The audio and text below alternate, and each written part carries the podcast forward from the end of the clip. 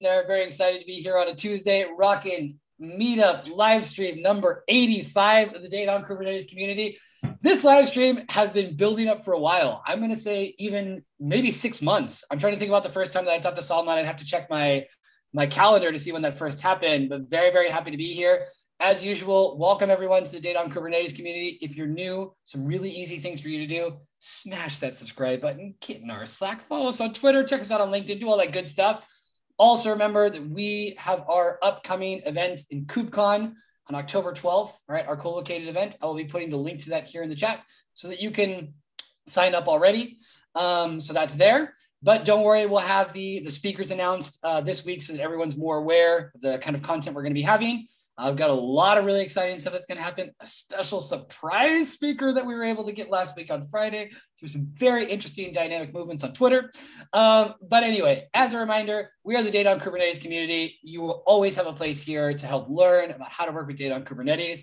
Today's speaker is an awesome person. First of all, I'm just going to start with the name, and I just found out as well too about the first name. Salman means peace and Iqbal means prosperity. So today we got best of both worlds. We got peace and prosperity. Can never have too much of that. Um, Salman, welcome to the Data on Kubernetes community. Well, thank you very much. Uh, I think it's fair to say this is probably one of the best communities around. So uh, thank you very much for welcoming me. And I, I apologize. It's taken me a little while to get here, but here we are. And, you know, we're going to have a great times. And thank you all very much, uh, Bart, and all your colleagues and the, the community who welcomed me so much, made some kick-ass raps that you that you always make, Bart, and everything else, and the tweets. Um, I am very excited to be here. And indeed, uh, uh, my name means uh, peace and prosperity. But today we're going to be talking about what happens when you lose a cluster, not when it's not so peaceful. and not so prosperous either. Yeah, not so prosperous. That's exactly what we're going to talk about. And an today. added in, and an added ingredient on there. Well, just a couple of things. Your name on Twitter is Soul Man. How did that? Where did that come from? Yeah, definitely. And I think there's a question here from from Luke. I think it says Soul yeah. Man is a soul singer. I'm definitely not a singer, and please do not ask me to to sing. It's just uh, Salman Iqbal is quite a common name uh, in in you know some parts of the world. So there's quite a few Salman Iqbals out there. And when I joined Twitter, I couldn't get Salman Iqbal. I mean, I could get Salman Iqbal 65421, but I was like, it doesn't make yeah. sense. Yeah, so my friends in back in university used to call me Soul Man, and I was like, oh, maybe I should just do Soul Man Iqbal. And it was available. And yeah, I just started with that. Uh, so if you search Salman Iqbal, many pop up. If you search Salman Iqbal, I think there's only one, unless Bart, you want to. There can there can only be no, there can only be one. Not the is one. There there can only be one. That's yeah. good. So now we got that background down. Tell us a little bit about yourself, about technically speaking, how you got into Kubernetes, and then we can start angling more to what we're going to be talking about today. Absolutely, yeah. So uh, uh, my my real name, as as Bart says, is, is Salman, but you know, I, it's fine. You can call me Soulman or Salman. So I got into Kubernetes. Maybe I'll start. I, I, I come from a developer background, so I studied aerospace engineering. Somehow ended up working in Kubernetes, but you know, it's uh, wherever the road takes you. Um, yeah, so I was working as a developer, working as a cloud developer. About I'm going to say about three and a half, four years ago, I got mm-hmm. into uh, one of my uh, really close friends, uh, uh Lewis Denham Parry. Um, he is a co-organizer with Cloud Native Wales he's uh, he's basically introduced me to containers and Kubernetes, and we started going to meetups. We started our own meetup in, in Wales. I'm based in Wales. Um, West Side represent, as you were saying on, on the rap uh, the other day. Uh, and uh, yeah, so and from from there on, I started. Uh, we started migrating our workloads to Kubernetes uh, itself, and I ended up going to Austin in KubeCon, and that was that was great. And I think that was the that was really the springboard. And from there on, I work with amazing people uh, within our community. I got in touch uh, with Daniele Polencic, who's uh, Learn K8's founder, and uh, you know the uh, the one man show, and you know I work with him quite a lot, doing some training stuff. So yeah, I've got experience of uh, running workloads in Kubernetes for the last I'm going to say two and a half years. It definitely feels a lot longer. I'm not sure why, but it definitely feels a lot longer. But I think I'm going to say two and a half, three years, and um, I, I and then I started doing Kubernetes training by LearnK8s, which I've been doing for the last, again, the same two, two, two and a half years, perhaps. But currently I'm working right now with Appvia. It's a cloud consultancy company. And uh, what I do, my role is uh, MLOps, uh, which we'll talk about in a sec now. I'll give a bit of background, but yeah, everything to run on the cloud and Kubernetes. That's what I do. Very, very good. Now, um, you mentioned your your you know experience as a trainer. What are mm-hmm. the what are the common problems that you see that folks having? Because it's no secret that Kubernetes is challenging. There are difficulties around that. If you can give advice to folks that are out there that are you know that are learning this stuff, and I think everybody's learning this stuff when it comes down to it. You know, I was talking to somebody about that earlier today. You know, how many true experts can you find on something that's constantly evolving? But what would your recommendations be for folks that are out there, not just maybe in terms of resources, but what are the real common problems that you've seen as a trainer? Yeah, so I think I think that's a that's a very good question. What was the real common problem? And I think just going to go with my experience. I think, yeah. especially when people are starting out. I mean, there's you know when people are starting out, there's too much, right? And there's a lot to take in, and you perhaps don't know where to start. Uh, you know, like, um, and when you do start, what are the things we need to be doing afterwards? Now, uh, of course, we know that there's there's tons of um, there's tons of uh, uh, material out there that you can follow. But I think the best piece of advice I can give is talk to people around you, join communities. I, that, I know it sounds like we're we're at a meetup for for DoK, and I'm talking about DoK, but that's honestly that's the truth. And the way I learned about all of this was from from our meetup, Cloud Native Wales and I just talk to people around you, talk to people on Twitter, join the DoK community on Slack or other communities on Slack or wherever they are, and ask them, like, oh, I'm starting up. What am I doing? Even post on Twitter. A lot of people, there's tons of people out there on Twitter, like Bart yourself and uh, you know, David, uh, David, and there's so many people out there who just who are helping out, and I can see Simon's there on from Cloud Native Islam. Yeah, shout out. Simon, yeah. Simon's always helping out people, and you know, he's uh, uh, he's just pointing them in the right direction. Yeah, so I think point is don't there's a lot, of course, and but my key takeaway is you know talk to people around you. Uh, go to meetups.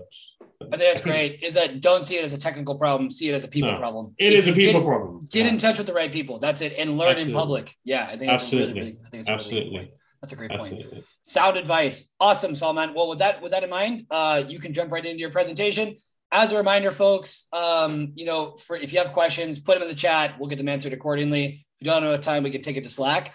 But this this topic in particular, you know, I lost my cluster. Is this something that you speak from experience? Have you ever lost a cluster? Uh, absolutely. Uh, okay. Definitely did not do it on purpose, but you know, sometimes happens. Uh, uh, you know, and uh, the, the point of this talk is to see is just to show you. I think it goes back to the point like, oh, once we start you know, you can get started and everything's good. But, you know, people call this day two operations. Once everything's up and running, what do you do? Like, how do you make sure you, you, you've got you've got your um, policies and your procedures in place for if anything goes wrong? How do you go back to it?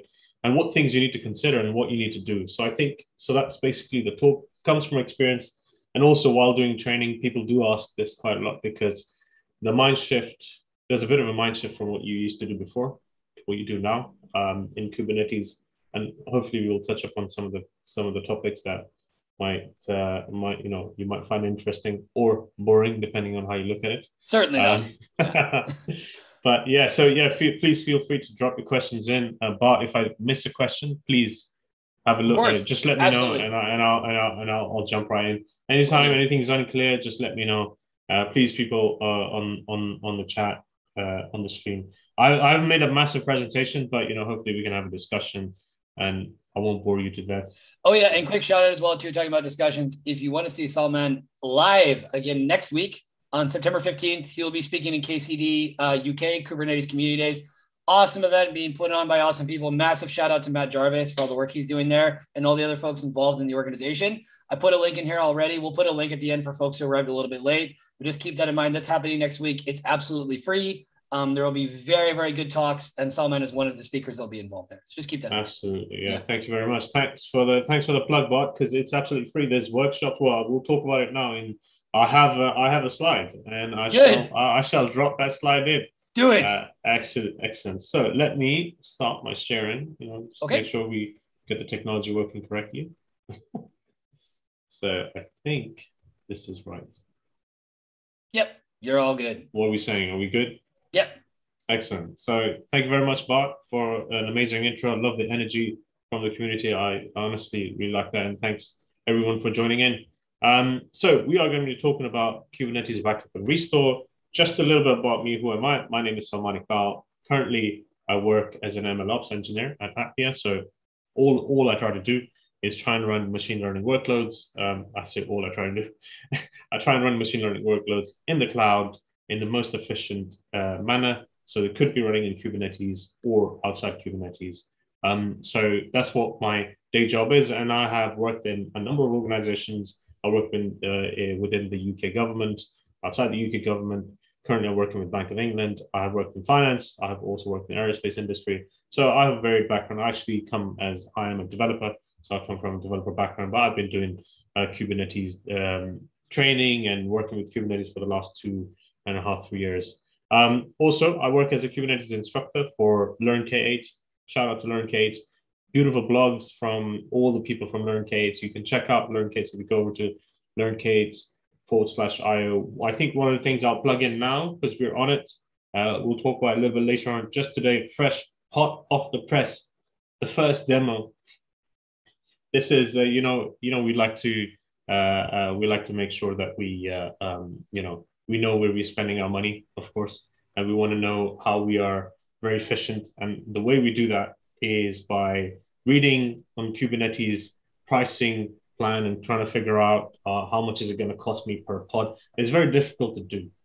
But the the people at learn k daniele and a couple more have worked on this quite hard quite, quite uh, intensely uh, for the last few few weeks and a couple of months, and to bring you a a, a calculator. I'm going to drop this. I'm going to drop a link to this in in the chat so you can you can play around with this. But the point is, this will give you cost per pod. So if you have a, a cluster configuration, it will tell you how much each of your pods are going to cost you. You know, this is this nitty gritty. You can do it for AWS, GCP, and, and Azure. There's a lot of information in here, but I, I think I'll I'll just drop in hot off the press. Um, do it. I'm gonna drop that that's the first demo. At the end of the at the end of the we'll, we'll talk at the end of the uh, presentation we'll talk about it. But anyway, that's uh, you know there's tons of blogs in here you can check out. Uh, so um, it's in. I've I've pasted that in. Yeah, that's me. It's the Learn Kit. I've done training all over the world, and I, I love doing it because you know I, I learn a lot. Actually, I learn a lot from training itself than from doing it. Um, also, I am part of the uh, Cloud Native Wales and Cloud Native Islamabad. That's uh, uh, Simon is on there uh, community, we started this community to make sure that we were having right discussions around cloud technologies within within within Wales, and you know it's been going strong for the last I think three years. Uh, and uh, yeah, next next next week we are doing this Kubernetes Communities Days UK in collaboration with other other meetups. You can find me on Twitter at Salman Iqbal. Uh, the name name as we were discussing earlier on. Yeah, so you can just uh, head over to Twitter, and if you, that's probably the best way to reach me. If you, or uh, I'll talk about in a second. I, I have to put this in because uh, you know uh, Appvia at Appvia we are hiring people. It's just a uh, just a slide I have to I have to put in. We we're looking for Kubernetes engineers, Golang engineers. If you're interested, uh, it's a, it's a pretty cool company to work in. And uh, yeah, just drop in, take a screenshot of the slide, drop in recent recent email. You can head over to the Appvia website, appvia.io, and have a look at it in more detail. But basically, we're hiring. If you if there's if there's something you see uh, that's not there and you're still interested, please drop Reese a, Reese a message and he'll let you know. Another place where you can get me, where you can find me, is on YouTube. so I started a YouTube channel a while ago, and I haven't updated uh, um, my uh, uh, and I haven't updated my uh, I haven't uploaded the video in a little while, but uh, here we are. If you if you want to find me on YouTube, uh, you can just search Salman Iqbal. I make short videos on Kubernetes, just trying to explain some of the concepts, and I'll really appreciate if you could like and subscribe, as as they all say. And yeah, everything on there will be. I'm going to be uploading new more videos before the end of this year. there's quite a few. There's a couple of series coming up as well. So just big shout out to Kubernetes Community Days UK. It's a free two-day conference happening next week, 15th, 16th of September. I think it's UK time, uh, so 9 a.m. here till I think 3 or 4 p.m. Um, so hopefully you can catch some of it, and it's completely completely free. Uh, and there's a, there's a lot of uh, talks on Kubernetes itself and and the uh, cloud native landscape around. And also, I'm going to be doing a talk next week on exactly what Bart asked me, uh, which is, and he actually he summarized it quite well. Uh, that uh, the problems that we face today can be solved if we talk to people around us and learn from them. And we can, I'm going to be talking about how community is more important than technology because technology changes all the time. The only thing constant is that we have community. So that's what I'm going to talk about. But there's amazing workshops and talks, and it's completely free. kcduk.io. Um, Bart has already dropped in a um, dropped in a link inside. But that's all the intros done. So what is the fuss about what we are trying to achieve here? What's the fuss about backups and restores? You know, we've got a Kubernetes cluster which is running all the things correctly, and you know, I don't see a problem. Everything is fine, but what's the fuss? Like, why I need to make sure I can do backups. Like, for example, something happens. Uh, a meteor strikes your data center or something or something happens or you or, or like me uh, doing something that you're not supposed to do and you delete your cluster by mistake or delete your configuration or delete your application by mistake. That can happen. Mistakes happen all the time. I can only speak to the meteor strikes which happens once once twice a month for sure and you could be unlucky a meteor strike could you know end up on on your data center it could happen right could happen yeah could happen but more likely it's uh, people like me managed to delete something that they shouldn't have deleted because uh, you know uh, we just too trigger happy running lots of commands.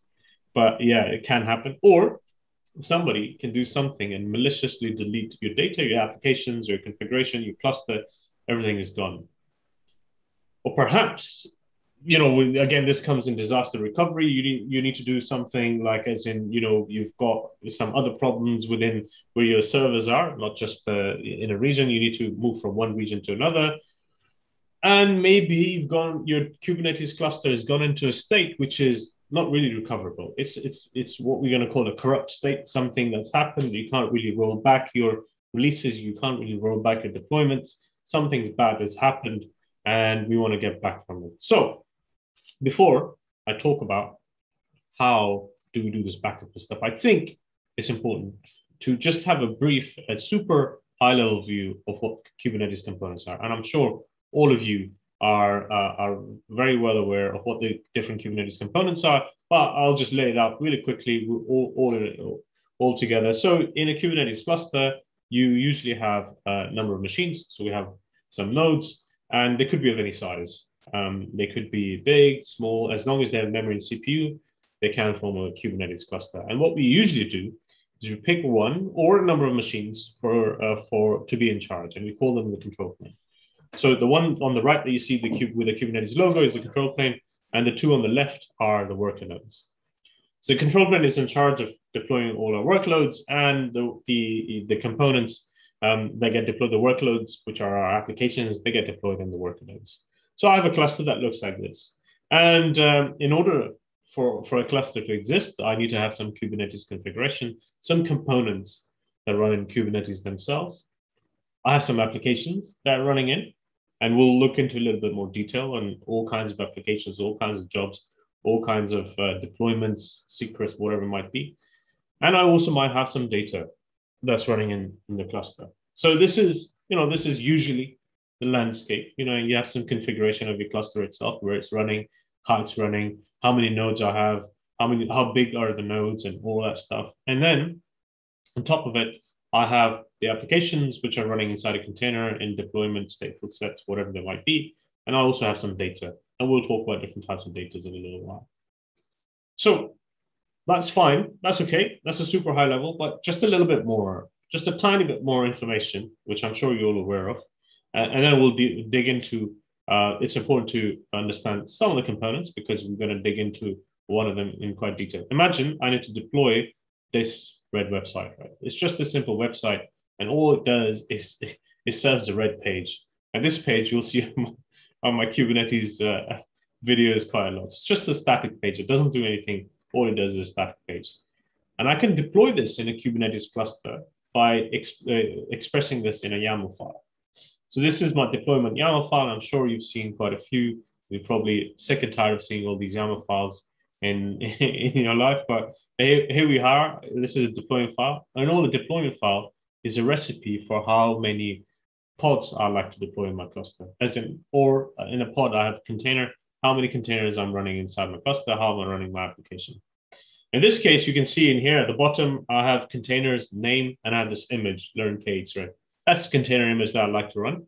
And I've got some more information in here. We've got replicas too. So I just, anytime I need to submit this to a cluster, I can take this YAML file because you know it's uh, everything's in written in the file itself, and I can submit this to a cluster using kubectl if I wanted to. Right now, I, I have this command line tool at my disposal, so I can perhaps use that kubectl apply minus f deployment.yaml and submit that to the cluster. I mean, I can deploy it from, from a pipeline or anything like that. I can submit it to a cluster. Now, once that goes to the cluster, that request get, gets received by the API server. API server receives that request. It takes that request. You send it as a YAML file. Um, the uh, the uh, kubectl converts into JSON. API server receives it. It does it. The API server does a lot of things inside. Uh, if you want to know a little bit more about uh, what it does inside, check out my YouTube channel. Uh, but it receives the request, and all it does, it parses it and then sends it over for it to be saved onto a database. Because we've got this information that we need to set this, this configuration that we want the cluster to eventually have. And that gets stored in the database. And that database is etcd. But we'll talk about etcd in a, in a little while. And that information gets stored in etcd. Uh, etcd is the most important part, and this is where everything from backup comes in to start with. I'll just mention a couple of other things in here. Uh, once uh, uh information about uh, uh, what we're trying to deploy gets stored in etcd, it's by what, what pod are we trying to deploy? What's the name of the deployment? How many replicas do I need? And then we have this controller manager that kicks in and says, oh, you, are asking us to deploy two pods. So I'm going to go in and create your two pods um, in within etcd. And then we have another component called the scheduler. And the scheduler kicks in and looks at all your all your worker nodes that are running and it picks one of the nodes and deploys it on there. So it just picks one node. And how do we actually deploy a workload? just to just to give a full picture and finish off, uh, there's a component called kubelet that runs on every worker node. It's just a binary that runs on a worker node. And the point of the kubelet is to talk to the control plane via the API and ask the API if it has anything for it to run on the worker node. Worker node. I've got these multiple worker nodes. The scheduler has decided it's going to deploy one of the one of the replicas on worker node one, which is on the left, and, the replica on worker node two, which is on the right. So it's going to pick one and it'll deploy to one of those. So, but what Kubelet does, it talks to um, the API server, which, which in turn gets that information from etcd and deploys it inside the worker nodes. Now, this is the crux of all backup and uh, recovery we're going to talk about.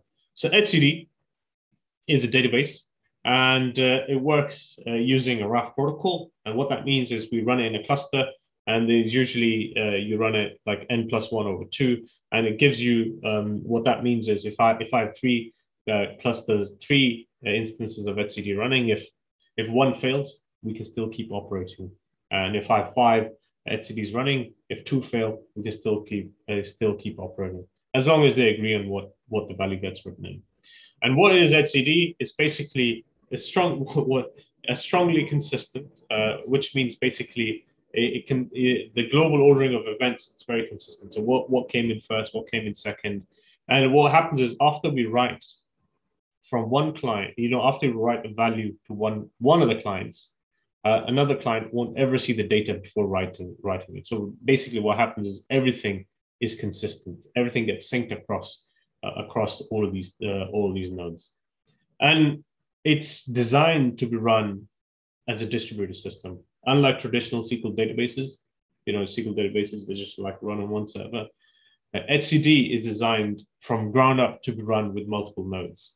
And, uh, you know, it's, it's particularly designed allow it, it, it's, its design allows us to run for high availability without sacrificing consistency, which is, which is really important. And it's just a key value store. And all that does is, unlike SQL databases, etcd data model is straightforward. All it's got is key and value. There's no relationship instead of arbitrary data relationships, you know, between one table to another. This helps it ensure relatively predictable performance uh, against SQL. And this is where in etcd, where all the information about the apps gets stored and the state of those containers or the pods that are running in.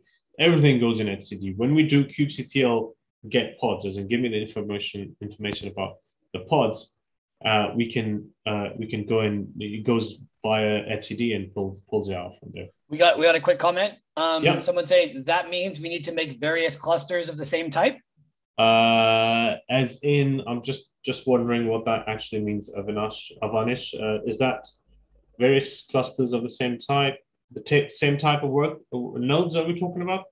I'm, assuming about... so. All right. Okay. So if that's if, let's let's answer it. If it's incorrect, Avanish, please ask the question again, and, and we'll answer it. Um, so if I have a cluster in the cluster, I can have uh, worker nodes of any type, as in First of all, I can have normal CPUs, I can have GPUs, I can have TPUs, and I can attach them all together, and that I can run that as one cluster. That's no problem whatsoever. And I can have sizes, machines of different sizes. I can have like a smaller machine or a bigger machine. I can pick anything I like from from AWS.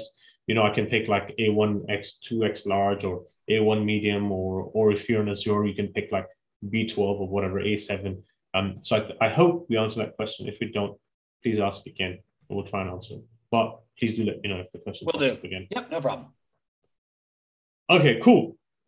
So all we got is a cluster, and a cluster could be of multiple worker nodes, or you can just have one worker node.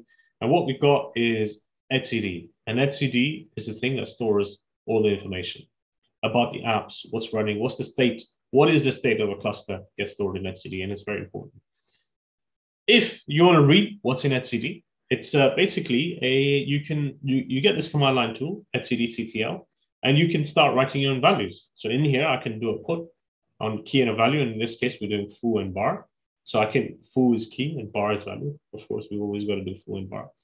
And if you want to if you want to read the value you can do etcdctl get foo. And you can see and it will read it and uh, read the value for it and say yeah this is the value. I mean it prints up foo and bar again because it prints like key and value uh, right, I think Avanish has asked, uh, has replied, what is the meaning of strongly? Oh, that's a, a very good question. So basically, strongly consistent means is that uh, the events, the order in which they happen, they basically, uh, you know, after we write from one client, after a write to one client succeeds, another client will never be able to see a stale data before before writing it. So if one one one node has succeeded in writing new information, no the none of the other nodes will see any of the stale data. Stale data. I hope that answers your question. So basically, all we're saying is anytime you read anything new, it's it's basically fresh fresh information. If there's a there's a little caveat, if all the nodes agree uh, that the value that you're writing is correct. I hope that answers your question. So let me go back. Right. So all we've got is etcd, and we've written all the values in etcd. Everything about our cluster is in there. Every time a pod gets deleted, it gets updated in etcd. Every time a pod gets updated, uh, we update the information in etcd. If it moves from one node to another node, we update that. And all the information about services, about ingresses, everything that we submit to the cluster gets stored in etcd. Now, sometimes what happens is we have, we're running stateful workloads, as in I've got this container. Usually in Kubernetes, we run stateless workloads. As in, if I delete a container, it doesn't matter if if if anything's uh, if if it's in the middle of the process of doing anything, we'll just come back on and continue as if nothing's happened. A stateful workloads, it could be that I have an application that's running and it's writing to a file. And if it's writing to a file, if it crashes halfway through, you're in a bit of a trouble.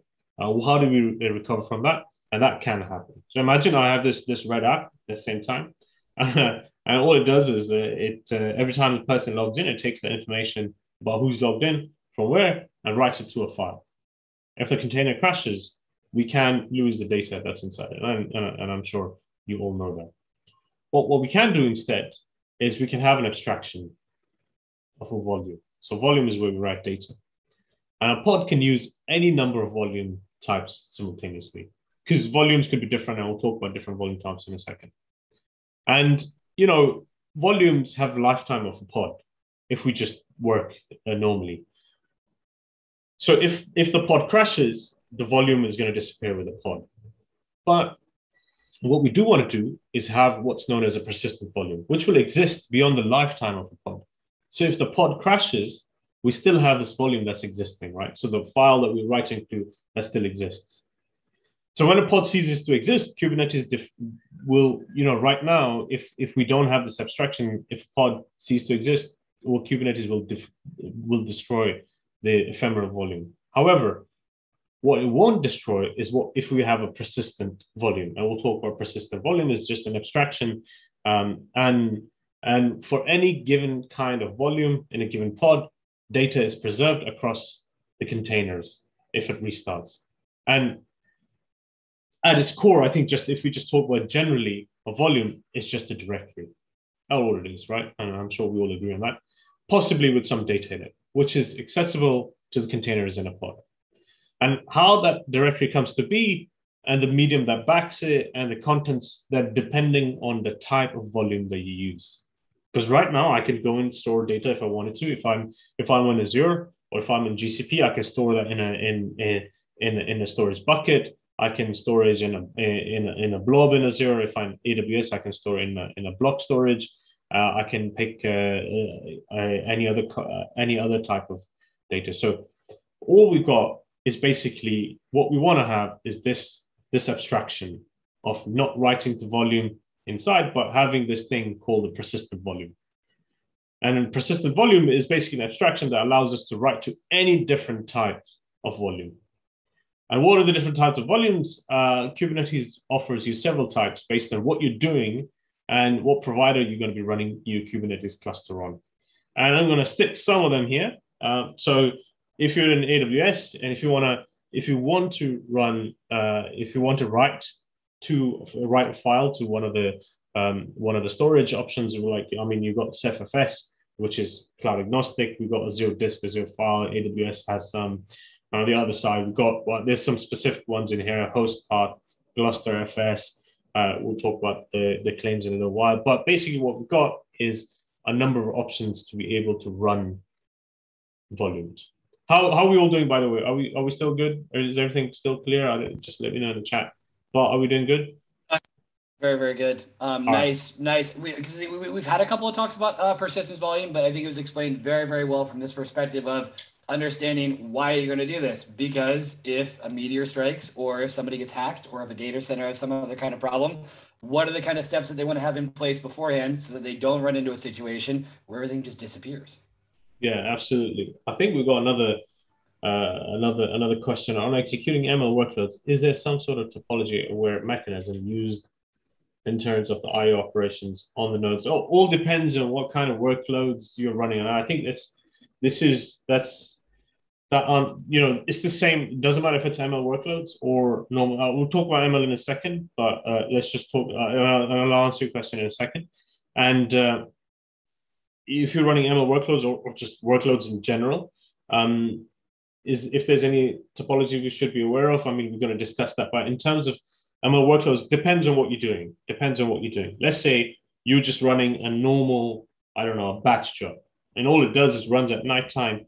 Uh, it's got some TensorFlow logic in it, and you can just run that normally as a normal deployment. But you can, uh, you know, run stuff in a GPU, and the way you mount a GPU is slightly different. Um, I think there's no specific thing as to like, oh, this is one this is one answer depending on what you're doing. So Kubernetes, you can run a lot of ML frameworks on top of Kubernetes. Like you know, you can run uh, depending on what you're doing. You can run Kubeflow on, on Kubernetes. You can run Apache Spark on Kubernetes and all, all that sort of stuff. Depending on what you're trying to achieve, is then you have to you, you have to like kind of pick one topology of what you're doing. But um, like if you have a bit more specific questions, let me know. But I think in terms of um, IO operations on the nodes, uh, you just have to be a little bit careful. For example, imagine you are writing, you have a pod that's running, and let's say you have you're writing to local storage. Let's say you are right. You're writing to local storage. And storage exists only on that node. If that pod crashes and restarts and ends up on a different node, uh, we're screwed because what we're writing is in a different node not on this node. So I think what you have to be is you have to be a little bit uh, careful of which solution of storage you pick, and that's why we have these tons of tons of options. Uh, let's say you do local host, right? And local is going to give you give you that problem. Um, so yeah, depending on what you're doing, uh, you just have to be careful in like what kind of solution you pick for your uh, for your um, for your workloads. I, I hope it answers it. I think I did go a bit roundabout in a second, but let's go ahead. So what should we back up? What we need to do is we need to back up anything that's running in, that's in etcd. We get anything, all the information that's uh, stored in etcd. Uh, perhaps some of the configuration files, stuff like our Docker files, our YAML files. You know, we don't want to lose any of that stuff. Uh, if we lose it, perhaps we can bring it back. Maybe some of the, you know, the images that are running in the cluster. So containers are running in the cluster. In dev environment, I might have a different image running than in production environment. If I lose the images, I need to be able to get them back. Perhaps I can rebuild them or whatever I can do. What else do I need to uh, um, look out? Look out if I need to um, uh, take a backup is maybe a database. I need to make sure I back up a database. Also, if I have any volumes, we talk about volumes, and maybe if if there's an infrastructure, if there's an infrastructure that's there, I need to make sure I can back that up. And we'll perhaps we'll can we'll cover the infrastructure first. But what we got here is a number of things like we've got etcd that stores all of the information about the state of the of the database of our cluster and uh, we've got some configuration file we have some images. Perhaps we're running some databases and that is where we're going to talk about should you run databases in kubernetes. We'll have a little bit of discussion there and then persistent volumes and infrastructure. And if in my opinion if we consider all of this stuff we and you know we can think about if we should back up uh, or not. Maybe let's take the take the easiest bit uh, uh, in consideration first. And let's start with infrastructure. I'll start. I know that was last on the list, on the list, but we'll start with that one. Oh, cool. Uh, but fair enough. I think it looks like we've answered your question. Imagine you're running a Kubernetes cluster anywhere. So this is a day. I, I got this diagram from Databricks. You're running this in, in GCP. You have a Kubernetes cluster that's running in GCP. Of course, you need to create one. In Kubernetes, uh, if you need to create a Kubernetes cluster in GCP, you need a project in there you need a cluster. You also might need uh, you know like some uh, some uh, account stuff so IAM permissions and all that sort of stuff. You might have to create some users. You might need some external services like cloud container registry cloud storage uh, Stackdriver for any of the uh, logging and monitoring. You might even need uh, a NAT that's going to allow your workloads that are running inside your cluster to talk to the bits that are, talk to the bits on the internet and you might also want to have um, multiple zones inside the Kubernetes cluster. So there's a lot of configuration that goes in. So there's options, right? So you can either go in and create it from the UI manually, or you can do what's uh, what we what what you all hopefully are doing or looking at doing is use infrastructure as code. Uh, what we what we make sure is make sure that everything is written in code somewhere. It could be anything. It could be Terraform, could be Pulumi, any of other you can even write bash scripts whatever you like whatever you like and like or you like to write you can you can use that. So if you lose infrastructure that created your cluster in the first place you can take those scripts you can kick off your pipelines and they can go and create your cluster.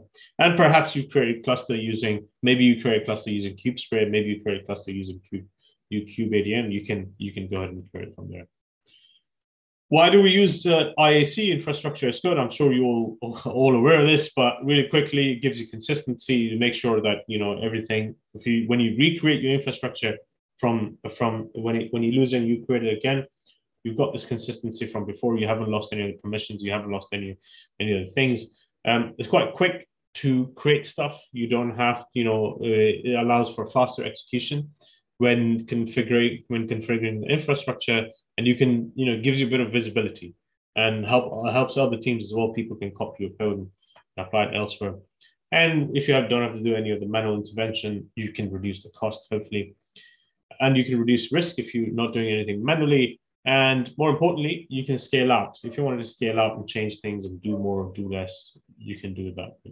But you know, if I have my scripts I can take the bit that I need to do. That if I lose a cluster, if I lose my infrastructure, if a, if a meteor uh, strikes the data center, as Bart was saying, um, we can grab our scripts again, run them, and basically uh, and recreate our infrastructure from scratch. But that infrastructure is fine, but that doesn't give us our workloads that are running inside the cluster. All we've created is a plain blank infrastructure, right? Things have gone wrong. We've lost everything. Maybe we delete our project got deleted, our account got deleted. So, but we have these uh, these scripts which are stored somewhere inside uh, in in uh, in in GitHub, and we can pull them up. So the next thing is, uh, uh, logically, we'll say, oh, maybe we should have a look at what's inside etcd and see if we can back up because we said the state of the database lives in etcd. And if I have a backup of etcd, perhaps I can restore from that backup and get everything back. Sounds like a great idea, and I'm pretty sure you're all aware of, right? So I have this key value pair uh, uh, database that's running in in our in in our in for our cluster, and uh, all it's doing is all of the state is inside the cluster, right? Every the whole state is in the cluster, and uh, the snap um, basically what it does is uh, uh, if I lose all the nodes, uh, the I can create like a snapshot of the database, and all the Kubernetes states and all the critical information can get stored, and I can keep. Uh, uh, and you know, I just need to make sure that I encrypt the the snapshot files I can do, I can use uh, what's called a built-in snapshot. So I can take, I can use etcd command line tool, which is uh, called etcdctl. I can run this command if I if I have access to the Kubernetes cluster. I can run etcdctl snapshot save, and I give it a name. I can call it db or snapshot db, whatever I call it. I'll just create me a file called snapshot db, and we should, you know, you will wherever you create it, it will be in that directory, and that will include your state of a cluster at that point in time. And what you can do is if you wanna, if you if you if, if something goes wrong, you can restore your uh, etcdctl. Let's say you got a brand new brand new uh, cluster. You you just have to make sure you save this file in in a location that's not inside the cluster. Right? Maybe it's in a it's in a bucket somewhere. Maybe it's in a different machine. Maybe it's uh, somewhere else. And you can restore easily using etcdctl snapshot restore db. And all we've got is we'll go back to hopefully will be fully work. We'll talk about a bit of uh, some, some of the limitations in a second. And if etcd is running on a storage volume, because you can do that, that supports backup, uh, such as, you know, you may, let's say you're running an Amazon Elastic Block Store, you can back up etcd data by taking snapshots off that volume. And if you're using a different volume, you'll have different capabilities. If you're using a volume from from like uh, you know um, from AWS, sorry, from from GCP or from from AKS, all these volumes have some sort of snapshot capability. So you can take snapshots of these volumes as well. So you got two options there. Now, so how do we restore um, from you know from the snapshot, which is we just said? You can do etcdctl snapshot restore db and you can what you can do is you can you use snapshot version their version. So you got major minor and patch. And uh, and you can if you can just like restore from a different patch version as well. So it just just allows you to do that. What else can you do i mean you know uh, i've got this command that i need to run in uh, etcdc ctl snapshot uh, save what you can do is you can run that command as a cron job and if you run it as a cron job it's basically running a script every whatever the cron setting you got it on, and it will take the snapshot of the database and save it where you wanted to save it. And managed Kubernetes offering uh, differ from one to another. So imagine if you're using Amazon AKS, Amazon's Kubernetes service, or uh, you know AWS's uh, offering, or GCP's offering, or anyone else's offering.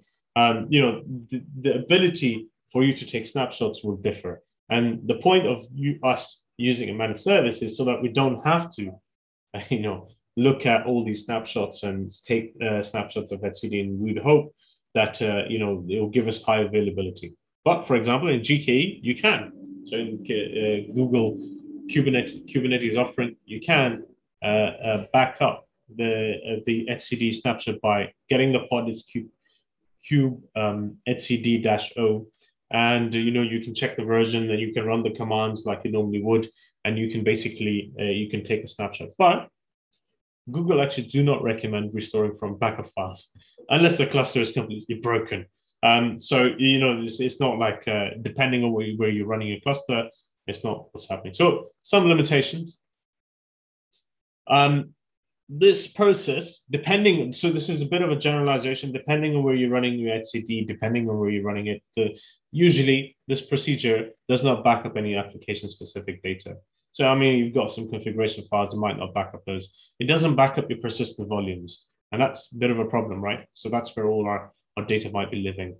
Uh, depending on when the snapshot was taken, you know, you could be taking snapshots every, I don't know, every hour, maybe every six hours, maybe every 10 minutes, maybe every five minutes. Any workloads that were scheduled after the backup was created won't, won't be restored. But that's the, that's correct for every every kind of backup, right? So you have to kind of consider how often you back up. And sometimes, most of the times, imagine you're doing a, an upgrade and you go into a state which is very tricky. Um, and uh, um, uh, sometimes it's kind of hard to restore the cluster from a failed upgrade. So you might have to try and just fix that problem rather than try and roll back. So I think the the lesson there is if you if you if you want to do that, try that in dev environment first, then in, in testing environment, then production environment. And the procedure is not intended to restore a deleted cluster. Um, so you know you can't restore a deleted cluster. We said we have to basically bring back um, bring back infrastructure and uh, so basically in etcd, we have some limitations. Uh, we have some limitations. Hope we're, how are we doing, Bob? Are we doing okay? I just, I just want to make sure we still, you can still hear me. Is that, good. was that? Oh, Fantastic. Good, Yep. Okay, cool, cool, cool. All right. Any questions, please throw them in. Uh, uh, I'm keeping an eye on the chat. So let's take a stop where we are. We've, we've decided, we've figured out we can talk about infrastructure. We can, you know, we can kind of restore from infrastructure if you wanted to. Uh, we've got all the configuration files written as infrastructure as code, so we can bring them up, run them in our pipeline, and or run them as we would like to run before, and just bring the things back as we were. And we can we can take snapshots of our of the state of, uh, of our cluster and store them in in in in etcd. You know, it's stored in etcd, and we can take the snapshot and we can uh, uh, store the snapshot anywhere we like, and we can restore from the snapshot. So that's fine. That's okay. But how about you've lost all, you know, like uh, what about the configuration files, your your Docker files, your YAML files, your you know your deployment files, service file, ingress files.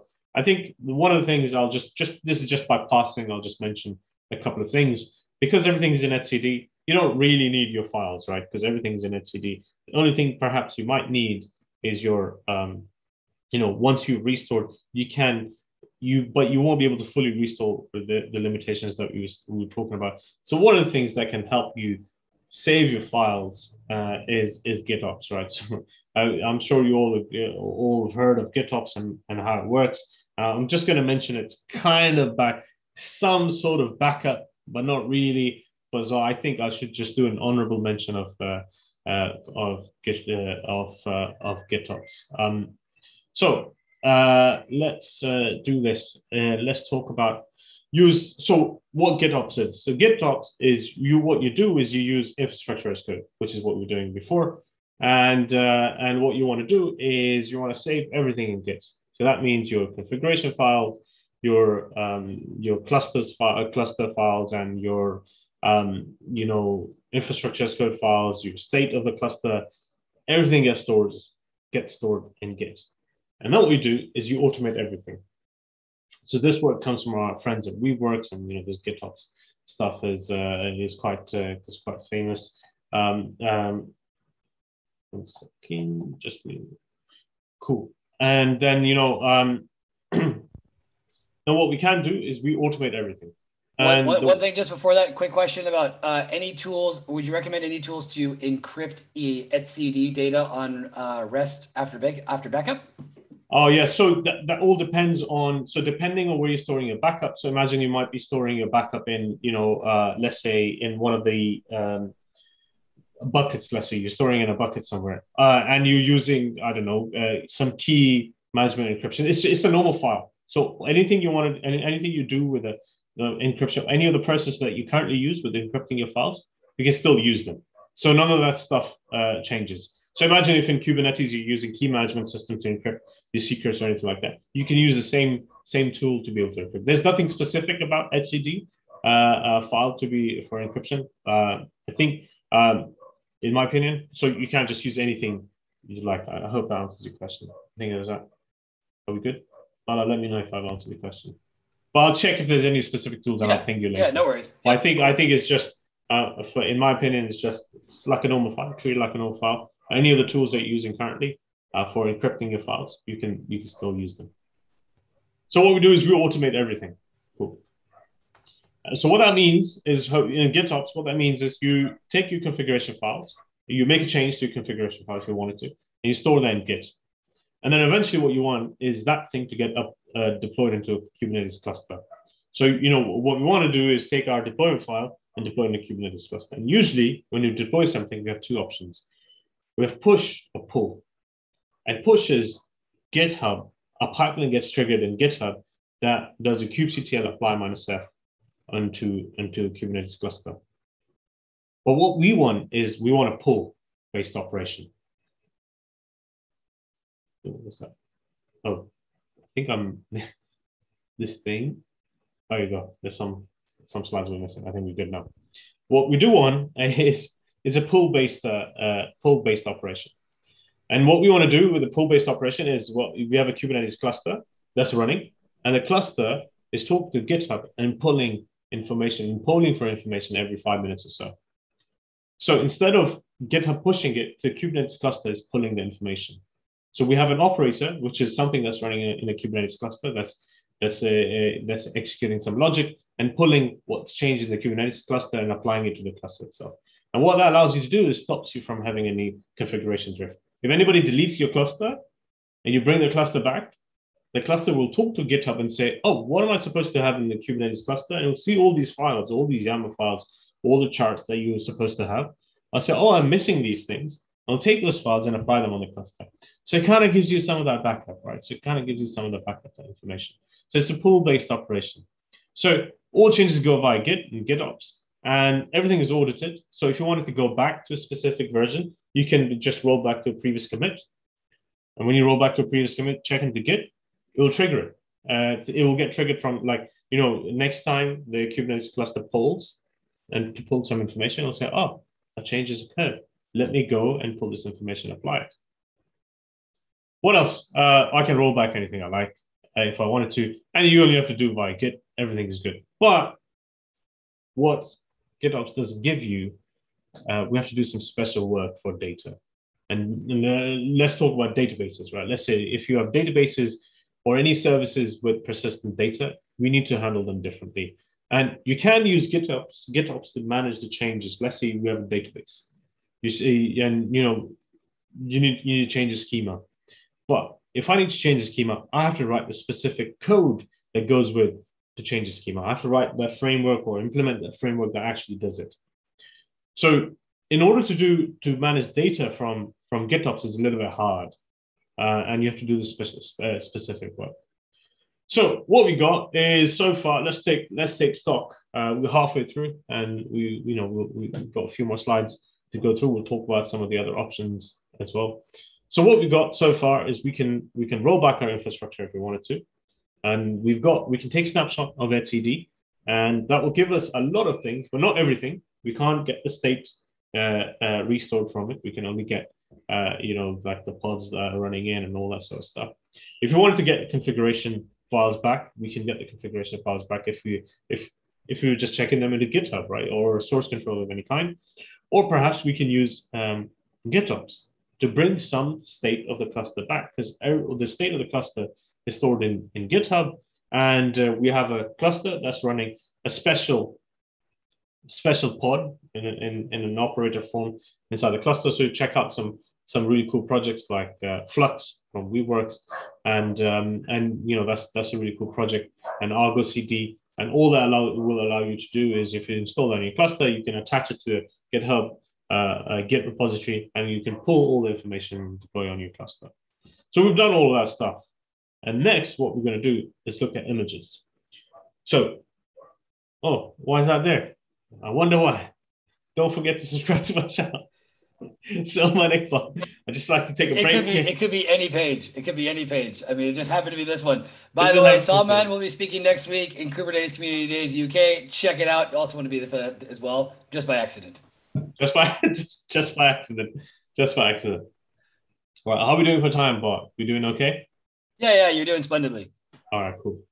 Um, so I just would like to mention about container registries too, because one of the things that you can lose is the images. Uh, let's say you are, you know, your Kubernetes cluster is running your workloads.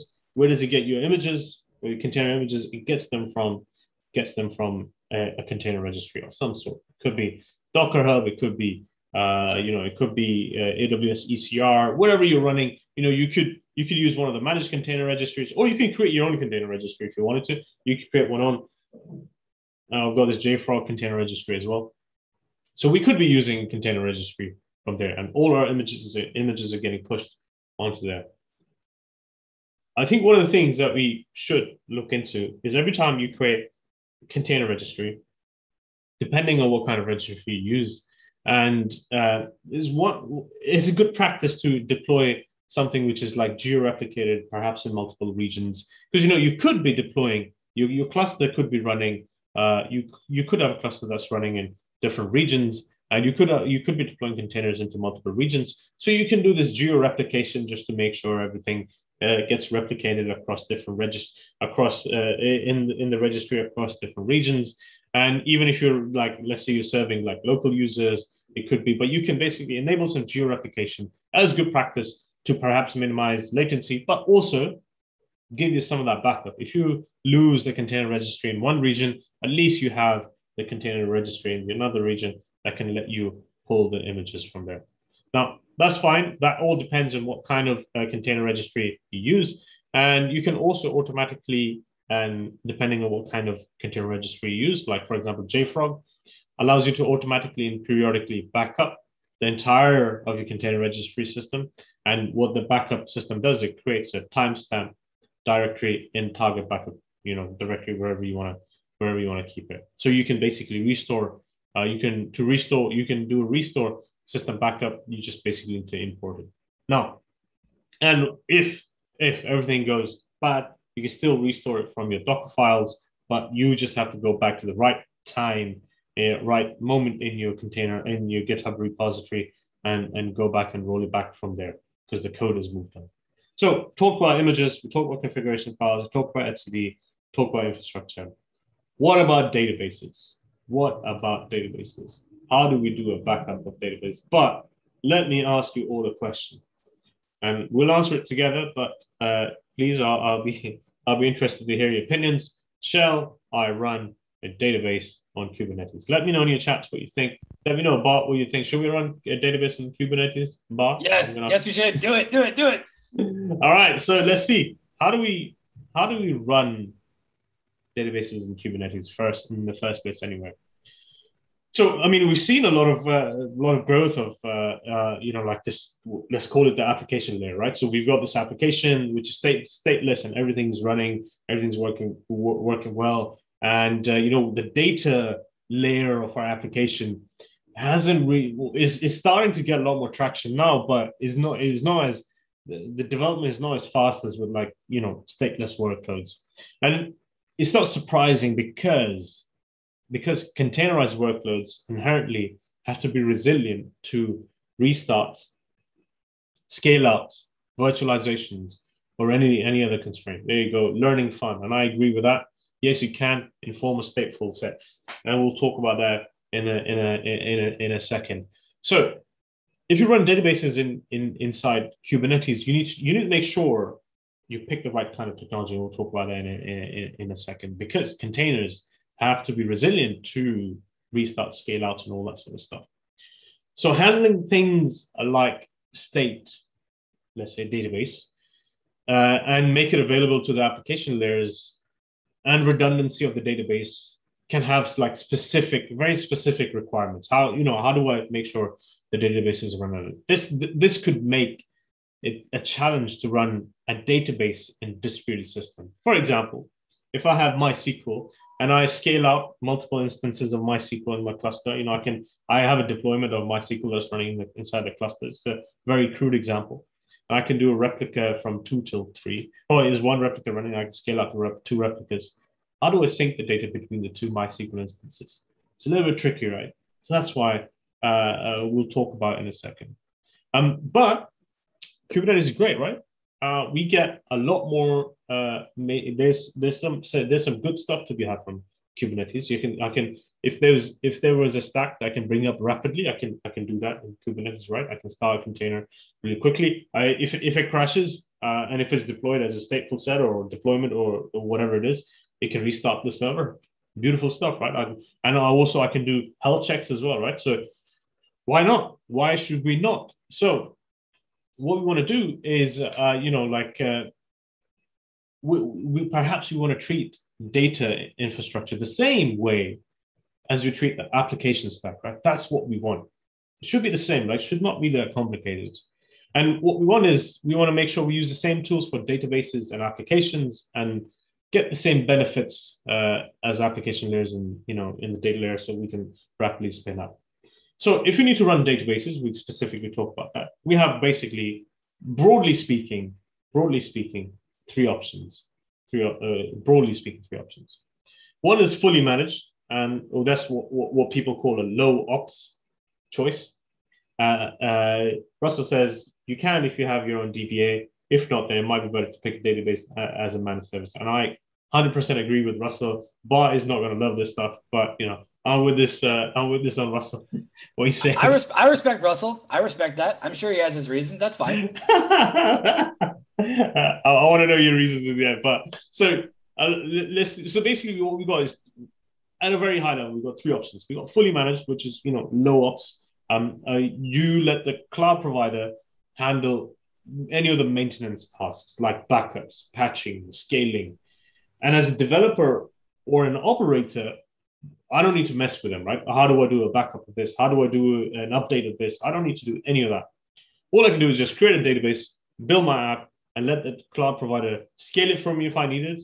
Uh, uh, so I can focus on what I need to do, which is write the business logic, right? We need to be able to write business logic, and all depends on what kind of skills you have. And I completely agree with Russell saying if you've got your own DBA, you know, maybe it's possible.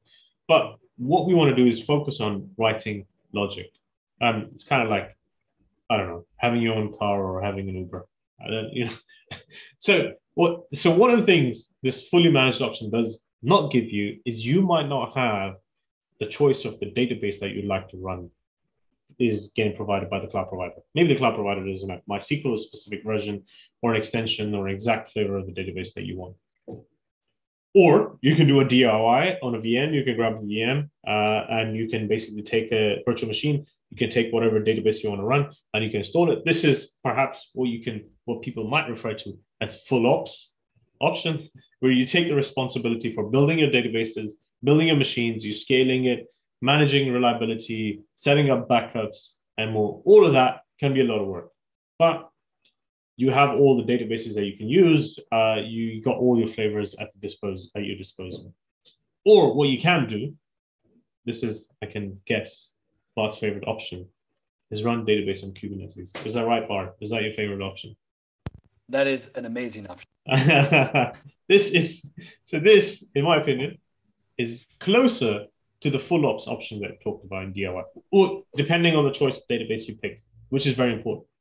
But you get a lot of options. You get a lot of benefits. Uh, you do get some benefits. Uh, I, I completely agree with Russell. Russell doesn't like fixing database issues in the middle of the night. I don't like fixing, fixing any issues in the middle of the night, let alone database. Databases are harder to manage. Completely agree with that. Um, I'm sure Bart loves that stuff. Bart is cool with that. He, he can wake up at 2 a.m. and sort no, it out. I, I don't sleep. I don't sleep. I have no weekends. I have no holidays. I dedicate all of them to working on broken databases. So basically, this is closer to uh, a full ops option, but you get some benefits in terms of automation. Uh, Kubernetes provides to keep database up and running. You know, we'll talk about if something crashes, it, it gets up and running. So, for example, it is important to remember that pods are transient, you know, and so the likelihood of database application restart failover is high. And, and also some of the more database specific administrative tasks, such as backup, scaling, tuning, are different due to the added abstraction that comes with containerization. So there's there's a bit of a um, there's a bit of a uh, there's you know there's a there's there's some there's some added complications. How to do on Kubernetes, we'll talk about that in a second. Learning fundamentals is exactly what we're going to talk about. So when you do go down, you might you might say, you know, I still want to stick to Kubernetes because it does give me some options. When you when you when you're choosing to go down the Kubernetes route, all you need to do is you need to think about what database you'll be running and how it will work given the trade-offs that we previously discussed, because you still have to like manage all that stuff. Since pods are mortal, and the likelihood of basically failover is is higher or or than a fully managed database, because you know something can happen. The pod is running in a cluster in the node, and somebody's submitted somebody's running a pod within the same node, and they forgot to write uh, the um, you know they forgot to add quota limits and it took over all the memory of the, of the node and there's not enough memory there's starvation of memory lots of queries are coming to the database uh, the database pod uh, cannot manage and starts crashing it's easier to run a database on kubernetes if it, if it includes concepts like sharding failure elect- election replication built into its dna so you know like stuff like elasticsearch cassandra mongodb those are a lot easier to run in Kubernetes than our standard, you know, I'm just I'm, I'm saying standard, but then like let's say MySQL or Postgres database. So this is something that you should should consider. Like Elasticsearch, Cassandra, MongoDB, they're good. And actually, there's there's many open source projects that provide uh, that provide custom resources and operators to help maintaining the database custom resources like a is like any other resource in Kubernetes, like you have a deployment. You can define a type of database. You can define a type of MySQL database, and you can do you can do kubectl, create me a new database, and it'll create you a new database inside Kubernetes cluster. That's powerful using from kubectl. You can define those things, and those operators exist. Quite a few of those operators exist, and we'll, I'm going to mention a couple in in a, in a little second. Next, what you need to do is you need to consider the function that database is performing um, in the context of the the application that you're running for the business. So, you know, if the data is storing more uh, like caching layer than actual, you know, storage data, then is maybe is better fit for Kubernetes. And you know, the data layers of that type are typically a, a bit more resilient uh, built than into applications. So you know, it just makes a bit of an overall better experience.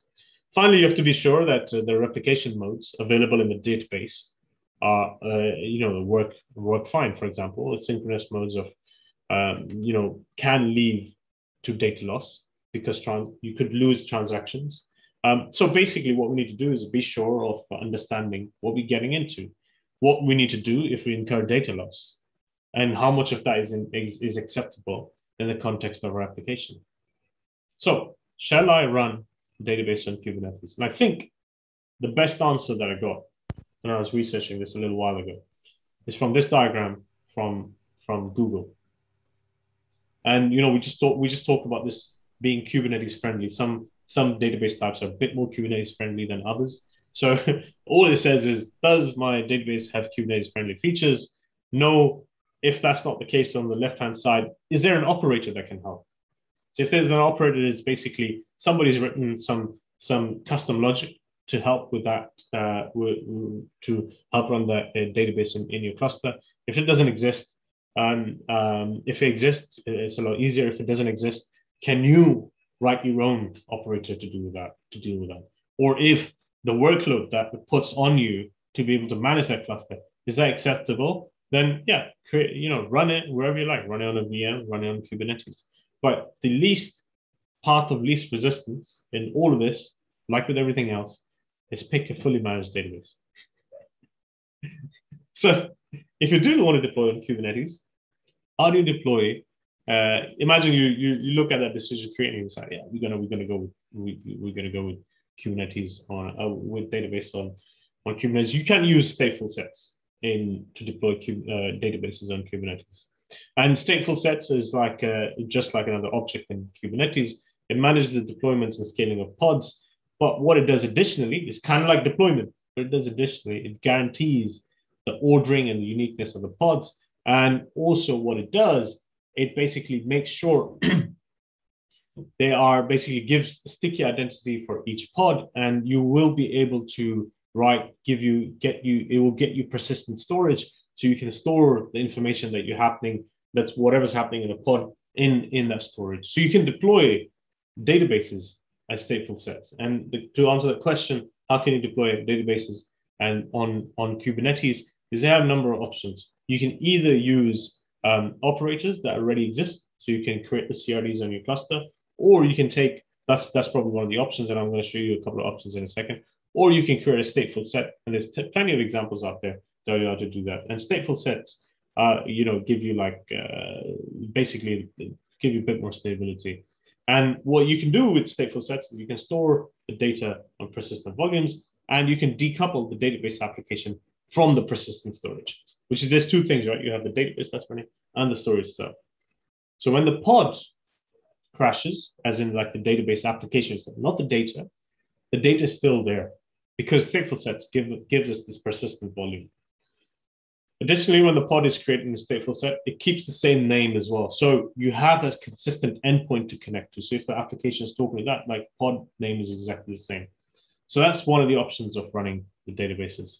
So, or what you can do, if you don't want to run a database that, that perfectly fits the model of Kubernetes friendly database, there's, you know, if it doesn't exist, um, you can go down the operator path. So for example, my MySQL or Postgres, and an operator is just a piece of logic that sits in your cluster that uh, that behaves on something. So you define a, a, custom resource definition of a new type, define a new type of your cluster, and then, for example, MySQL is going to be a new type of your cluster, and then you can say, uh, kubectl, you know, create me a cluster, create me a MySQL database, and an operator is just logic that's sitting in and create you a cluster.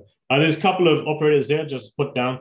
You've got the Oracle MySQL operator. It's kind of it's kind of pretty easy to install and get it up and running. Or you can uh, run if you if you run PostgreSQL. These are two that I've used, and that's what the, I've put them up here. This crunchy data. Now there's there's many more. There's many more. Uh, and if you if you if you got a different type of data database, uh, definitely have a look at some of these uh, operators. How are we doing, Bob? Are we doing okay? Yeah. This is good. Yeah, good. It's good. Yeah. You still want to run databases? Yeah. I, am not changing my mind. I'm even more convinced. I'm going to hire Russell to be on my team. Yeah, yeah, exactly. Well, you know, we said pick the right database, and you'll be That's laughing it. your way. I know. I understand. There are databases and there are databases, so it makes sense. yeah, exactly. You pick the right database, and you're good to go. And, and to be honest, uh, it gives us lots of options. So that's that's all good. So how do you back up?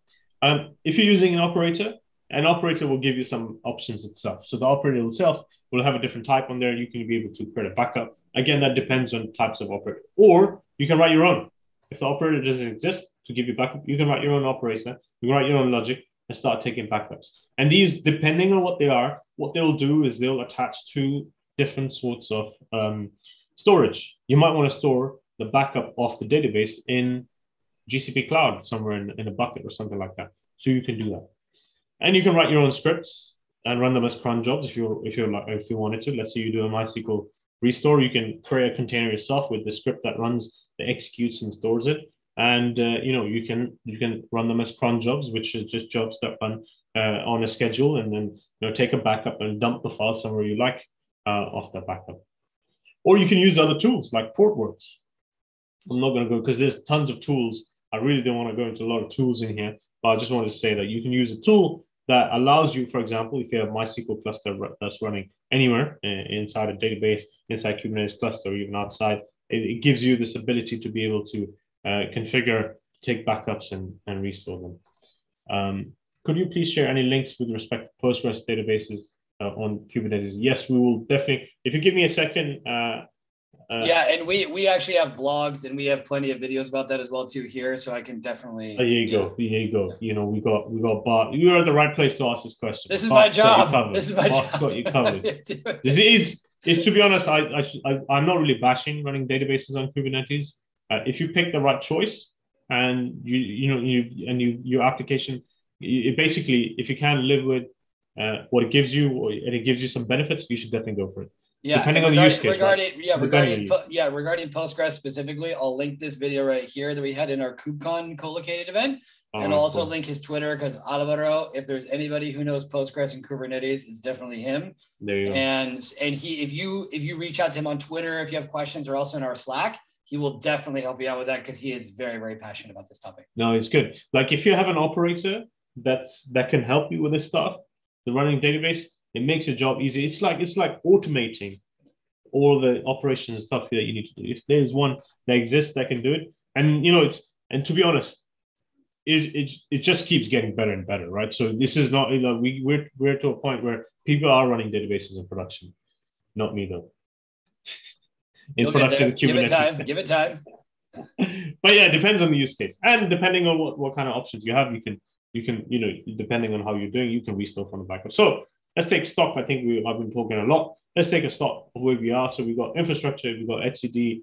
Uh, we can take configuration files, we can take backups of those and re- recover from those images and databases uh, as well. Like you know, if they're running in Kubernetes, we can take backups. Right? We saw a few options here in in our case, depending on how you're running it. Depending on how you're running it, um, you have options of off off either using uh, uh, if you're running a, your database in Kubernetes, you can uh, the uh, the operators might give you op- options, or you can write your own scripts to be able to create those backups and dump them where they are safe.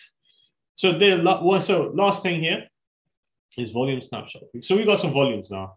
Let's just forget the databases in a second. Um, but at, at the heart of it, the file where it's living, even if it's a database, is living in a volume. Or if an application is writing, it's living in a volume. It's living in a volume somewhere, depending on whatever volume it is, doesn't matter what volume it is. Is some volume somewhere it's, it's living. And what happens is you can create snapshots of volumes. So many storage systems, like if you let's say if you use GCP's persistent disk or Amazon Elastic Block Storage, I keep going back to Amazon Elastic Block Storage, or you got um, you know, or, or even on-premises storage systems. Um, they give you this ability to create snapshot of persistent volume, depending on the type that you use it. So you can create these snapshots, and you can do them regularly, and you can store them. And uh, what they represent is a point in time representation, or a copy, point in time copy of the volume. And you can you can take that and you can you can either create uh, you can you can use a snapshot and you can either create you can either provision a new volume from that snapshot that you created, or you can restore an existing one to a previous state. So you had an existing one and it ended up in like a weird state. You're like, oh, I need to go back to the previous state. You take that snapshot and you can do it. And this this snapshot is actually a Kubernetes object. And the way you do it is you have a YAML file, yet again, yet again. I've got a volume snapshot type. Kind is volume snapshot. And all I need to give it is a persistent volume claim. So we've got persistent volumes, and all persistent volume claim is when you when you well, it's like an abstraction on top persistent volume, is all it says is give me this much storage, and all the application, all the pod refers to is a persistent volume claim. And at the end of the day, the persistent volume claim is attached to some volume that's running anywhere. And in, in this case, what we can do is you can say, yo, take a snapshot of this volume claim. And if you look at the last line, it says persistent volume claim name, PVC test. So what I can do is I can take that snapshot and I can, I can store it wherever I like. So whichever volume it is, it will, it's going to go and get stored in. So if you look at this, uh, um, how do I use this, right? So uh, let me just go back. How do I use this? Uh, um, how do I use it? How do I restore from this uh, the snapshot that I that I did, right? So I can go to my persistent volume claim file, and if you look at the last line, it says 10 gigabytes. So all I need is 10 gigabytes of of, uh, of storage, and we've got some access modes in here, diff- different type. All this is pointing to is the volume at the end of the day. I can have it blank. I can have it blank, but if in the data source I give it a name, the snapshot name itself, it will take that snapshot and it will basically bring it back. So a persistent volume claim will now be backed up from, uh, will now be restored from the backup that we created previously. I hope that's clear. So, it's a few things we, we discussed, right? We discussed a lot. We talked about infrastructure, how we can get that back, etcd, how we can get that back, uh, if anything goes wrong, configuration files, how we can get those back, uh, databases, how we can get those back, persistent volumes, how we can get those back. That's a lot, right? That's a lot that we have to do to get back. But would you agree or would you not agree? Is that is that a lot to do? It's with? a lot, but it's very it was so well explained, and now it's really easy. Okay. what if it was a little bit simpler, right? Let me get but let me give you one more thing. Let me give you one more thing. And unfortunately, we won't be able to see the demo because my my billing account in GCP got suspended today for some reason. But I'm going to point you in the perfect place where you can check it out. But as a was... community, as a community, we value your transparency that you will even reveal personal finance details. yeah, he's getting the, the account. I don't know what happened. I changed the my credit card. It's all good. Yesterday. It's all good. It's all but you know, like anyway, it is what it is. But I'm gonna yeah. point you in the right place, and and you can check it out. So, what if it was this simpler? What if it was a little bit simpler, where I can just basically run a couple of commands? It will take me back to exactly where I was uh, back in time Maybe I can just run one command and say, "Oh, take a snapshot of not just the uh, the application itself, but also the volume, because that's the biggest pain, right? The volume we saw, we can take these snapshots. Imagine you've got like hundreds of volumes running in your cluster. How are you going to take snapshot of each volume? It's hard to do, right? Like you need to remember: Have I taken a, snapshot of this claim? Have I taken a snapshot of this claim? It's quite, it's quite a lot to do. So there's projects. There's many projects out there. I'm only going to talk about the project that I think is, is very cool. But there's many. Velero. I'm sure you've had lots of talks in Velero, Bart. That's correct. Yeah, you. So there you go. Bart can probably send you a link on uh, on demos of Velero and stuff like that. But if you have any links, please throw them in in the chat. You know, I'll appreciate that. Um, so what does Velero try to do? Uh, Velero give you? It's basically you have a cluster, and on the cluster you can install, uh, you know, um, some operators. So some custom resource definitions in your, so you got some extra pods there running in your cluster. And they, it gives you ability to uh, recover from disaster. And you know, you can migrate cluster. You can imagine if you if you're in one cluster and it can take you, uh, Velero can help you port you from one uh, uh, port your resources from one cluster to another. So as long as you point each Velero instance to the same cloud object store, and the way it works is in Velero, which we, we would have seen. But oh, perfect. Thanks, Bart, for that. Bart's shared a video now. And what you can do is you can basically um, point uh, Velero to, you can create a bucket anywhere you like, and you can install this on uh, in, the, in a cluster, and you can point that to a bucket. And every time you take a snapshot, it takes a snapshot and stores it in that storage of your, of your kind, whatever you pick. And the scenario assumes that you know what we can do is we can bring back, or you can do like on-demand backups. I can just go in and create me a backup if I want to. I can just run a command and say, you know, create a backup now. I can do scheduled backups as well. So Velero treats uh, store object storage as basic, you know, like basic. I can, if I wanted to do a scheduled backup, I can I can do those as well. Um, and um, Velero also treats uh, object storage as source of truth. It continuously keeps checking uh, to see if the correct backup resource is always present or not. And you know if it's not formatted correctly, it's very easy to use. It'll just make sure you know uh, Velero synchronize the information from object store to Kubernetes. And definitely check out the links that Bart has shared. I think that's that's more than enough for uh, to uh, for this. So let me just quickly show you one thing here. What Velero allows you to do is basically you have this backup control that's running inside your cluster and you're creating your, you know, you create once you create the each Velero operation, for example, on-demand backup, scheduled backup, or restore is a custom resource. So you can in, in a YAML file you can you can define it. And you'll check out in that video. And you know, and basically we've got some some operators, controllers running inside inside the cluster that takes care of the process of you know performing the backup, doing the restore, and doing all the related related operations. But all you need to do is you need to create a bucket where or a storage place where we can store all these backups. And you can take backups of the backups. So if you have a storage uh, bucket, you can take a backup of that just to make sure you don't miss anything. So let me just do a quick summary. If you want to check out check out Velero, check out the projects that uh, that uh, um, that um, Bart has just shared. So let me just do a, a quick summary. There's a lot to take in. Hopefully, it was uh, you know it was easy to digest. Um, if you lose your cluster, there's quite a few things you have to consider. How you create your infrastructure, use infrastructure as code. Maybe you need to take etcd backups, right? Um, so if you need to take etcd backups, take them regularly. But if you're using managed service, you don't need to worry too much about them. What about your configuration files if you lose them? Well, if you use GitOps or if you're using any source of source control, you can you can stick them you can stick them in.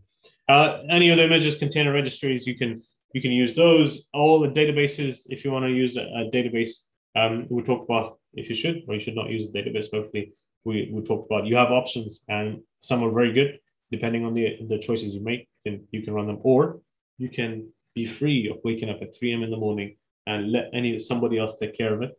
And uh, or you can take snapshots, snapshots using persistent volumes. But more importantly, you can use some of these projects like Velero to do the work for you. And Bart has shared some of that, some of the links. Um, before I finish, I'm going to throw in this link again. There's a Kubernetes uh, uh, calculator that uh, LearnK8s have, uh, have launched today. Uh, basically allows you to figure out how much you pay per pod, depending on how many pods you want like this. It's an interactive one. I'm just going to increase the size and stuff. Um, but yeah, so I am going to share the link uh, of that calculator. I, I, already did. You're all good. Uh, perfect, yeah. man. Excellent. No worries.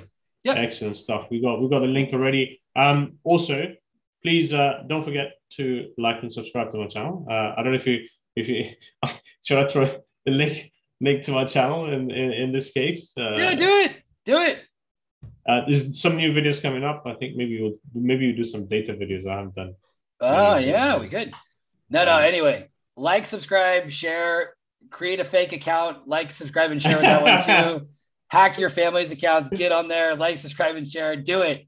As you can see, though, seriously, like all, all jokes aside, super down to earth, no BS, no heavy sales pitches or things like that. This is really, really good quality content. And um, not only the people that have been watching this have been enjoying this, but I'm sure the folks that are going to be watching this later uh, there was so much that was covered. Um, that is that is also a factor, but you did it in a, way that wasn't overwhelming. Um, slides were really clean and concepts very well explained. Even some things where you said as well too.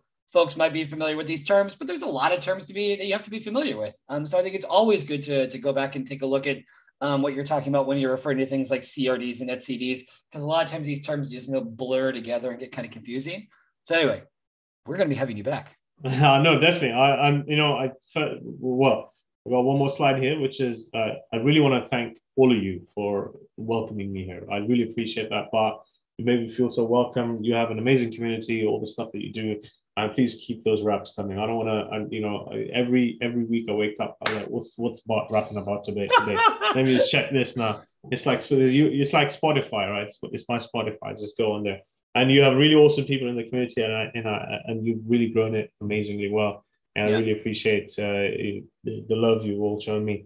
And uh, hopefully, you found people found it useful. I know For some sure. of it was quite high level, some of it was no, a little no, bit no, more detailed. There, but I wanted to give like uh, I lost it. How do I get it back? There's quite a few things to consider. It's brilliant because, like you said, these things are going to happen, and so uh, it it doesn't mean that you have to live in fear be prepared. You know, like yeah, yeah, and, absolutely. And the other and the other thing that you said as well too, way early on, that I think for folks that arrive maybe a little bit later, extremely practical wisdom, particularly someone who's spent a lot of time in communities, uh, as such as yourself, is that understanding that while there is a technical side, the people side is at least I wouldn't say 50%, I'd say more like 80%. Yeah. Um, and makes a lot of these problems much easier to, to, deal with by interacting with folks that have dealt with this stuff before, knowing that when you do have a problem like this, you can tweet somebody, you can tag somebody, you can contact somebody in Slack, say, hey, this is what I'm dealing with. And people will be more than happy to jump in. That's what community is about. So I think it's really nice to hear that from you, particularly someone who's been involved in the, you know, organizing stuff in Wales,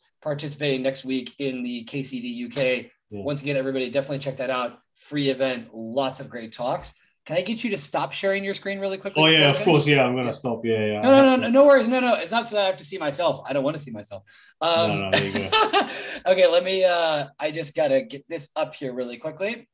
We're getting some great feedback in here. Great, great oh, no, feedback. Thank you. Thanks. Oh, uh, thank you, everyone. Yeah, I really yeah, yeah. No, but, it, you know? but the thing is, is you know, like what coming from the rap world, like game recognized game. You know, so when you get that nice feedback from people, it means that they really were paying attention. They value the content that you're putting out there and you know that um, your your fan base is is is, no, no, no, expanding, which means it's never too late to start your music career, Soul Man. Oh, um, man.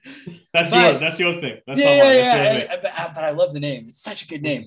Uh, so I'm going to share my screen real quick. So while you were talking, as usual, we had our amazing graphic recorder, Angel. Um, can you see my scene? Oh, my wow, screen? that's cool. Yeah. That So yes, he was drawing all this. He was drawing this to get a visual Oh, depiction it's of the stuff that we were talking about. I think it's really, really nice. Wow. Put in the context of, you know, uh, imagine that you're on a boat Oh, this is amazing. on your, this on, is your, on your recovery boat. So, so yeah, so Angel was drawing this while while we were talking, Okay. and you obviously did a great job of explaining things because you made his job easier. English isn't his first language or his second; it's his third language. Um, so it's always a good sign, you know, that there's there's a connection there, and, and very very easy to put this uh, visually. So anyway, oh, no, it was it. wonderful. Oh, It was it. wonderful having you with Well, us. thank you so um, much. I was already putting in the chat that we definitely have to have you back. We just got to find the excuse when. Oh, um, hoping that I'll be able to cross the the channel and get over to the UK at some point. If not this year, definitely next year. Um, so hopefully be able to see you in person as well. Yeah, Thanks definitely. everybody for coming out. Um, Salman's really easy to find, as you saw on YouTube, on Twitter, extremely active, doing lots of stuff in the community. Um, so feel free to reach out. Amazing training, skills, all that. Um, so yeah, that's all the time we have for today. Thank you very much for joining us today, Salman. Thanks everybody else No, out there much. as you uh, once again sign up for KCD uh, UK next week. Check out our co-located event we're going to be doing in KubeCon, and we'll be seeing you soon, man. Thank you very much. Thank you Take all. care. Thanks. Cheers, everyone.